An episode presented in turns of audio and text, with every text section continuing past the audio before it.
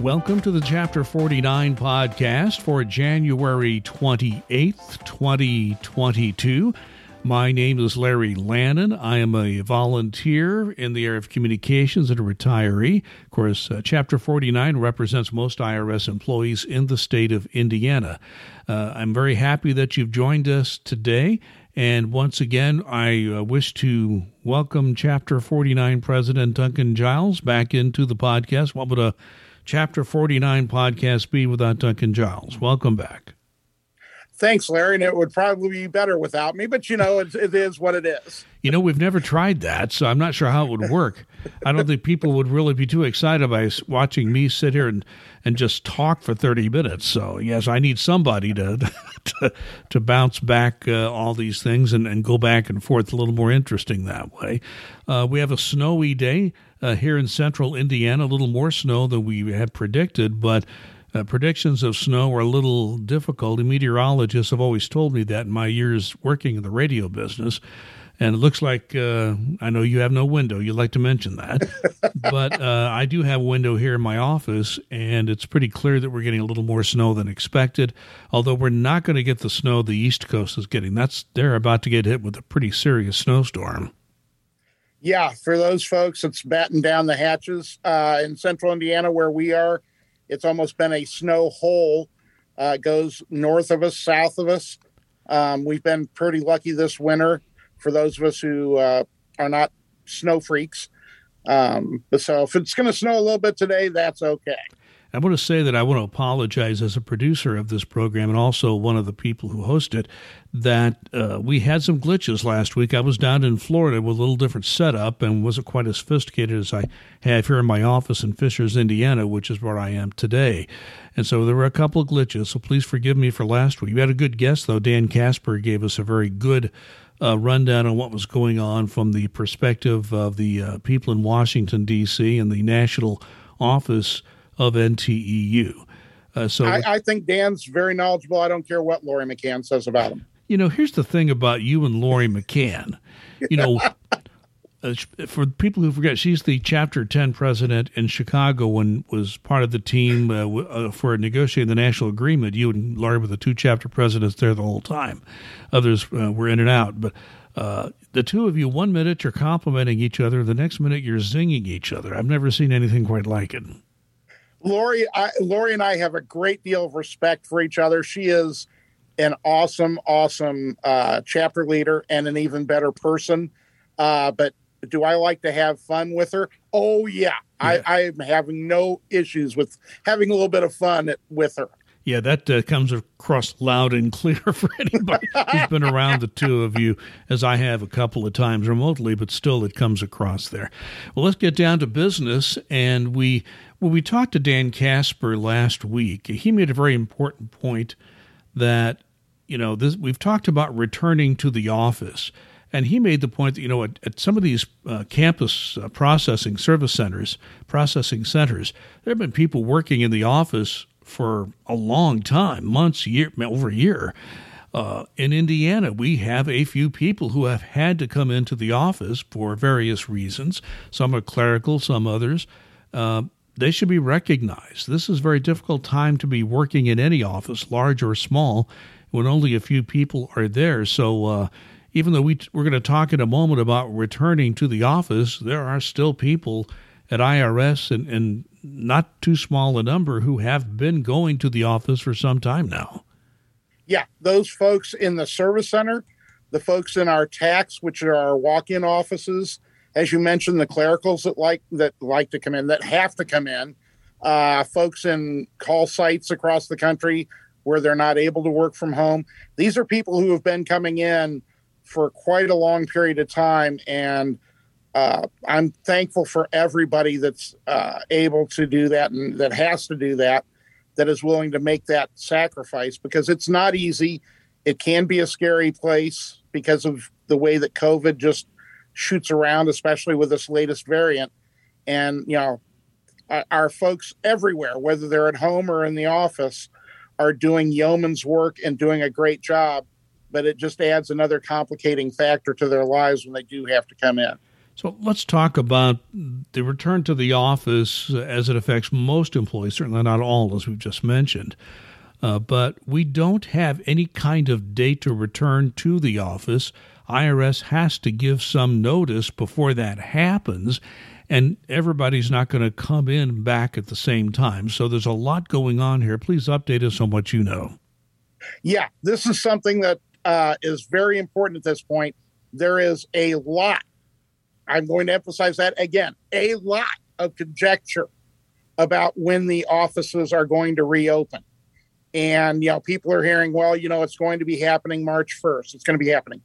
As of Wednesday evening, the IRS has told National NTEU there is no set date for the offices to reopen. We don't know when they're going to be reopening. So if somebody tells you the office is going to be reopening at such and such a date. They do not know that because the date has not been set. And also keep in mind that the IRS has said that at a minimum, they will give a 30 days notice to employees when they're going to be reopening the office. So we, we're going to have at least 30 days notice. And if they were going to open it in March 1st, as many have speculated, they would basically have to give the notice today. And that's not happening. Now, the IRS has been talking about doing this in apparently two phases. And the discussion has been okay, who's going to be in phase one? Who's going to be in phase two? Uh, who's considered mission critical? Um, that would be every freaking employee to me, but that's neither here nor there we need to wait and see how that's going to play out. National NTEU is absolutely going to have a role in this because we, I believe, we share. I know uh, National NTEU feels this way as well as um, the local chapters, and I'm sure many in the IRS hierarchy do as well. That employee safety is of the utmost concern. That even when we do return to the office, there's going to need to still be social distancing. There's going to need to be mask enforcement so these are things that are going to be have to be done and management is going to be solely responsible for making sure this is taken care of or else there are going to be serious issues. So there's still a lot to work through before we have that return to the office. I think we need to realize that I, I didn't even know they still use that term mission critical. I thought that was a NASA term, mission critical, and uh, it's still being used with IRS. And I don't think having uh, being a former manager, I would not want to be in the business of deciding who is mission critical and who is not. Yeah, it goes back to the essential employees versus non-essential and I'm sorry, every single employee that we have, I've never encountered a non-essential employee unless we're talking some executives who I, you know, have no idea what exactly they're doing and to be quite honest, there are a lot of executives that don't have the ideas what some of those executives are doing. Uh, that's very well stated, Duncan. Now, uh, you you touched on something there that I want to talk about some more. Testing protocol. You've mentioned in our last podcast that sometimes supplies for testing are lacking. There are supply chain issues in a lot of areas and just the basic ingredients to getting a successful test done. I just saw a news article uh, this morning that if uh, if you have one of those home test kits and it gets out in the cold and freezes, it's not any good anymore. Whatever you're getting out of a reading is not going to be accurate. So there are all sorts of um, complications to a testing protocol. Um, and I'm just curious what we do and do not know about any potential testing protocol that would come with a return to the office. Uh, there's that's going to be part and parcel of returning to the office, and the IRS is quote working on testing protocols. I like to use the air quotes with some of this stuff because it's like that's a very nebulous term. They're working on the protocols. They've told National NTEU that this should be out. The protocols should be out to National NTEU sometime in mid February. That doesn't mean they're going to be ready to roll them out. That means that they're ready to discuss what they've come up with. Now, it's been my experience in the few years that I've been chapter president, two decades. Few, that, few years? that most of the time, when you know IRS is ready to roll something out and they've considered every option and they've taken a look at this from every angle. They run it by national NTEU, and national NTEU usually only has you know one to two dozen points that they want to raise. The IRS goes, "Oh, yeah, we really didn't consider that, or we didn't think about that." So it'll be interesting to see once they do share with national what the testing protocols are, uh, what the potential holes in it is. Um, you know, because like you said, the tests could be interesting. Um, you know, they're going to be sending people on their on administrative time to get tested. Whoever needs to be tested, that's still to be determined. We don't know how long a turnaround time is going to be on those tests. We don't know. Okay, if somebody's told to take a test, they go and they get administrative time to take the test. Now, how long are the results going to take, and what's going to be the employee's status while they're awaiting those results? You know, you would think it would be administrative time, but we're still not sure what IRS is going to propose. So there's a lot of moving parts that are still going on with that. So again, if somebody says, "Well, I know there's going to be testing protocols, and I know exactly what the testing protocols are," I don't think so. You know, we haven't done the mailbag. We did one time mainly because most of the questions you receive we incorporate into our podcast each week. But you have shared with me the, a number of questions that you have had over the past few weeks about COVID leave. You know, can I take that special leave that was tied to the COVID pandemic? So, what is when you get the question, what, how do I claim COVID leave? What is your answer? Uh, the answer is unfortunately, for if you are ill, there isn't any leave that you can specific leave you can take. It was authorized by Congress. The emergency paid leave uh, that covered COVID illnesses was authorized by Congress. And that expired at the end of the fiscal year last year. So it expired at the end of September. And Congress has not re upped that and doesn't give any indication that they're going to. So, you know, there's still the caregiver leave that's out there, but that's for very specific, narrow circumstances when you're caring for a child who is uh, whose school is closed or um, something of that nature, or someone who is elderly living with you that is incapable of self care. Those are the two very narrow things. Aside from that, if you get uh, COVID or you got suspected COVID or you're told by your doctor to quarantine, you're going to need to take your own leave for that. Now, you can get uh, leave without pay if you wish uh, for this. And in some instances, we've heard that across the country, uh, employees have asked for advanced sick leave and been told by management in some, again, some areas, we're not sure how much or how scattered it is, that they cannot get advanced sick leave uh, for COVID. That's absolutely false. They should be able to get advanced sick leave if they are requesting it um, if they are sick for um, at home from COVID. And if you have a positive COVID test, that's the documentation you need. There shouldn't, you know, and, and you know, the doctor says stay home. Okay, if the doctor says stay home and you've got a positive COVID test, that should suffice for what you need to get the advanced sick leave or the leave without pay uh, due to uh, basically having to quarantine so you're not infecting others. Yeah, and advanced sick leave, I think we need to make the point here that the law is clear that advanced sick leave is totally just up to the discretion of the management. Now, when I was a manager, I always I didn't have too many of these, but whenever I had a, a request from one of my employees for advanced sick leave, I, I was very you know I, I considered it very carefully and looked at all the circumstances. And if I could, I always tried to give out that advance sick leave if the circumstances warranted it. And I think your point is very well taken. And if a manager says you cannot get advance sick leave for COVID, you're right. That's totally false. Those rules have not changed, they've been around for ages. And it's up to the manager to make that decision. And the union doesn't have a lot of rights there as far as challenging that. But I think if you make a, you should be able to make a good uh, case to your manager, and if you're denied there, go to go to the next uh, manager and, and, see what you can do. Uh, yeah, because there, there is in the contract, uh, and it continues in the 2022 national agreement that uh, yeah, it is up to management's discretion, but it is it does say in the contract that if you meet these particular circumstances, you will be granted advanced sick leave.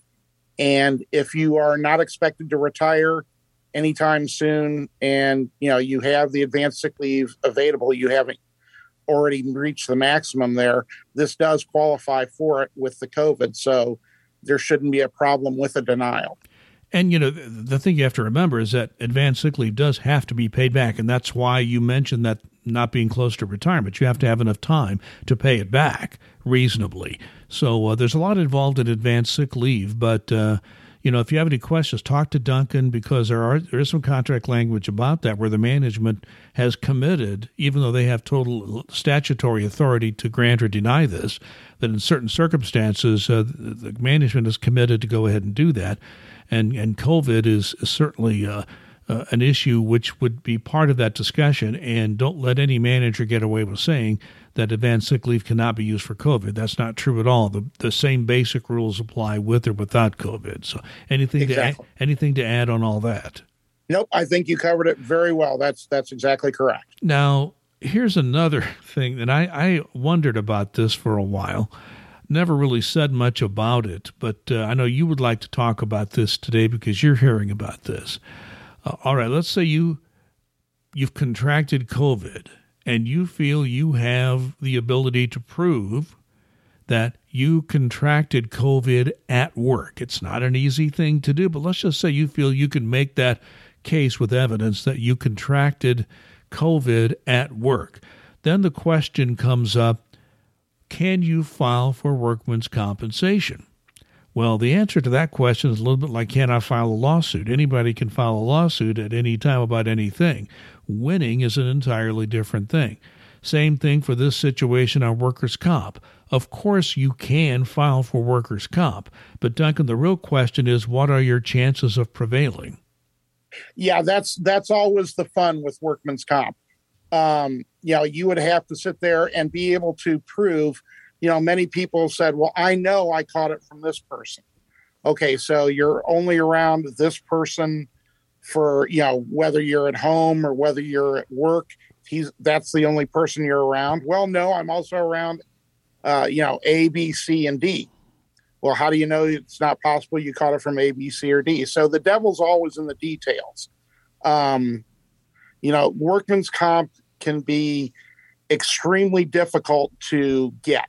I, I would not dissuade anybody from uh, trying it if they do think that they have a case that they are pretty certain that they caught it.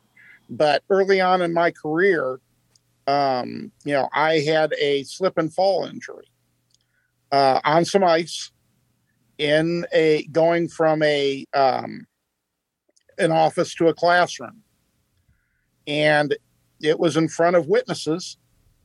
And I, you know, took a pretty nice fall. And I went home for the day and took the next day off because my back was stiffening up. So it wasn't a great deal of time. And, you know, like I said, I had witnesses, including a manager who saw it. But the amount of pushback and paperwork and things that they were asking for, um, you know, just made it almost impossible for me to claim it. And so I basically just threw up my hands at that time um, and said, okay, I'm not going to, you know, I'll take sick leave for a day and a half. I'm not going to worry about this. But when you're off for COVID, you could be off for, you know, a couple of weeks potentially. So it becomes a much greater financial hit and something you may want to fight further for. So, you know, if you have this type of situation, and you're reasonably certain that you can narrow it down to exactly who at work gave you COVID and you can make that case, I would never discourage anybody from trying to get workman's comp. So go in with your eyes wide open, understand what you're facing, and uh, certainly you can file for it, but be prepared for what's ahead of you. So, good advice uh, on that front. Let's move on to something that we talked about in the last podcast with Dan Casper being in charge of the field offices that uh, give legal help to NTEU chapters. Uh, we did mention that really just about the time we recorded the podcast last week, discipline had been paused for not having vaccinations. It was a district court in Texas, and the judge judge's ruling, uh, he said, covered the entire nation, not just his district in Texas. Uh, the I think the uh, the Justice Department took about three hours to file an appeal. With the appeals court, that appeal is still pending. So at this point, discipline has been paused. Our attorneys have sort of given us what we expect to happen at the appeals court. Uh, what are you hearing? Yeah, I'm I'm hearing. You know, after reading the decision and looking at it uh, very closely and talking with um, our field reps, it you know I I believe that the judge in Texas had good intentions, uh, but taking a look at his decision and the legal basis for his decision, um, I don't think it's going to hold up in the appeals court just because of the fact that he compared this with the Supreme Court decision uh, with OSHA regulations for uh, companies with over 100 employees. And this is totally a different situation with the executive branch, with the president being in charge of the executive branch and basically having that order it's almost the same thing as a company saying, okay, as a condition of employment, you have to get this vaccination. Uh, that and that's been the um, you know when we had Jim Bailey on, um, you know, a couple of months ago, our former national vice president and head of our field organizing uh, and field offices, he was, you know, he laid it out beautifully that there is just a hundred years of case law on this, that this federal uh, judge in Texas basically just disregarded. Um, and so we feel pretty strongly that this is going to come back. So if you're sitting there thinking, okay, I'm going to be able to not have to worry about this, I'm unvaccinated, I don't want to get the vaccination, and I should be fine. Um, you know, I, I would not have that false sense of security at this point. I would still be looking to get vaccinated because I do believe that the discipline that's in abeyance now um, will continue to move forward once the appeals court rules on this. So I, like I said, I understand people don't like mandates. I'm not a fan of mandates, but I do believe vaccination is the best way to go. Um, so to consider, you better consider that. And that's a very important point you make, Duncan because as I understand it, and correct me if I'm wrong, my understanding of where this stands now is that, all right, uh, these suspensions that have been proposed are being held in abeyance. They're just being stayed. They have not been withdrawn. Am I correct on that? Absolutely. So you, Abs- so yeah. they could, so if there's an appeals court ruling uh, the other way, and takes that away, we're right back to where we started on this discipline. Is that what I'm understanding? That you are exactly correct. It'll it'll start right back up where it's uh, where it stopped at that point. Um, they still do have the right to um, ask for vaccination status. That has not changed. Um, it's the discipline part that has been the uh, that has been the issue. And I've even heard some people talk to me about, well, you know, these people who have retired or left the service because of um, because of the vaccination mandate, you know, are they going to be able to come back if they wish? And apparently, a high up official in our human capital office, HCO, I was told yesterday during uh, some sort of meeting that he was asked about this, and the response that was given was, I don't know, which frankly scared the hell out of me because unless there is an announced vacancy, they're not going to be able to come back. It's not one of those things where, you know, you can sit there and say, okay, I retired. Okay, now it's two months later. I decided I want to unretire and come back and do the, exactly the same thing I was doing, exactly the same place, at exactly the same pay. It doesn't work like that under the federal statutes. You can't do that. So to hear somebody from HCO say, "Oh, sure, yeah, they, yeah, we don't know," no, I, I'm sorry. I do know labor law. They can't do that and that person from HCO should absolutely have not tried to placate somebody and told them that. Well, I do know this much. Once you have retired and that decision is final and you've put your paperwork in, uh, if you want to come back, you can only come back as a reemployed annuitant, and that's there are lots of complications to that. you know, so don't think you could just come in and go back to where you were before and unretire yourself. That is not an option, and that's a statute. That's not something IRS has discretion over. Right. So exactly so. That, that, was my reaction. Was like, okay, I don't. I was asked to come back as a reemployed annuitant when the service was desperate for instructors, and I just said, no, I don't think I want to do that because my father worked for the Defense Department, and most of his working life after he retired, he actually did come back as a reemployed annuitant for a period of time. You worked half a day or something. So I, I know all the adjustments that have to be made and so forth. So uh, there is no option to come back as you were before. And and the reemployed annuitant thing is still uh, there are a lot of hoops to have to go through that. And you're right, there has to be an opening. And what is the service plan opening up a ton of, of of positions just for retirees? I don't think you could legally do that either. I could be wrong. Exactly. But exactly, yeah. There was I had a lot of confusion when I heard that, and I was um, the person who had told me that I was quizzing them pretty carefully, and I had heard that from a couple other people that um, that there was a lot of interest in people who had left the service because they didn't want to be vaccinated. Now, having heard about the court case in Texas, wanting to come back, and it's just not that easy. Well, we have just a couple of minutes left. I, I want to give you a chance to talk about something uh, that you were very proud of that your bargaining team was able to uh, uh get uh, the, the uh, service to do, and that was to set up a child care subsidy program. It's people only of a certain income level, but still, there were going to be a number of IRS employees who were going in the lower income brackets who were going to be able to take advantage of this child care subsidy program. Um, I know that uh, the service is having trouble getting a vendor to do this on a national level. So, explain where that's at right now. Yeah, this program is still rolling out. It's still going to be happening. Um, it's just a matter of starting this from the ground up is not easy. We knew there would be issues. When I say we, IRS and National NTEU knew there would be issues. It's not something you can just do at the snap of a finger. And so it's rolling along and they're trying to get everything together and you know trying to make sure who's going to qualify what the income levels are um, how they're going to be working on the family income type piece. There's there's a lot of moving pieces to this and they're still trying to get everything straightened out. So it will be happening.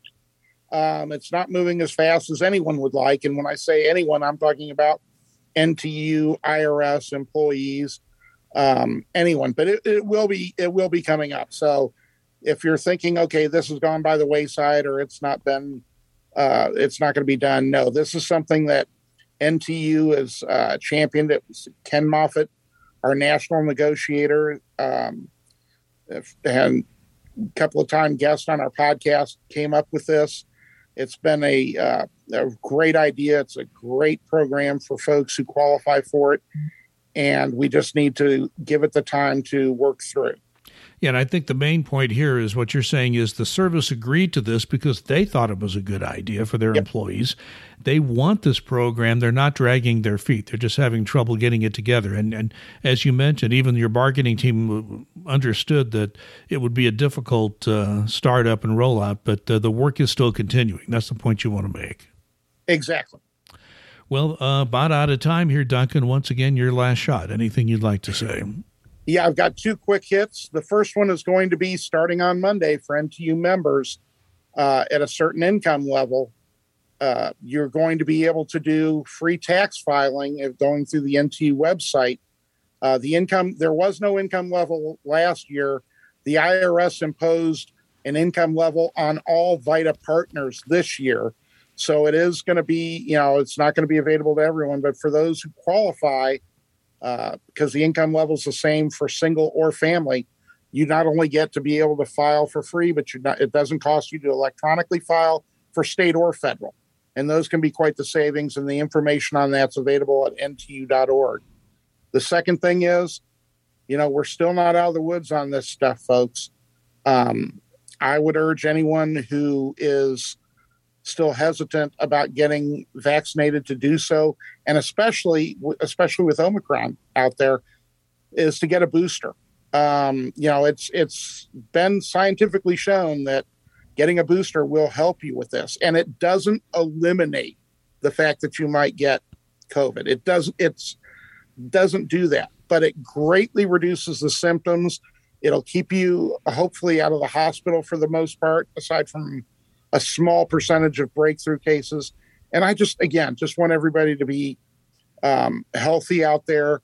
We've lost far too many people to this, and I just don't want to see anybody else uh, have that happen to them. And it should be pointed out that the experts say that uh, you know when we thought we were over this many months ago, that uh, the experts look back on that data and say we, as a society, probably opened up too quickly and too fast. When the Omicron variant popped up, all of a sudden we went back to a to a, place we didn't want to be. Uh, so just understand that uh, uh, being careful is a very important ingredient to protecting yourself, your family, and just everyone around you. So, Duncan Giles, thank you very much. If all goes well, we will be back next week with another edition of the Chapter 49 podcast.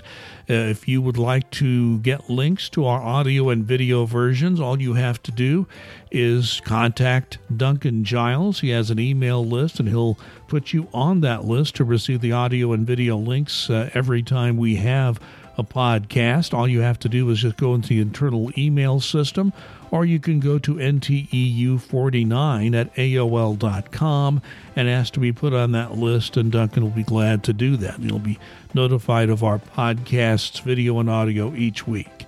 We thank you again for listening. Hope you're doing well and look forward to speaking to you soon. So please be safe and be kind.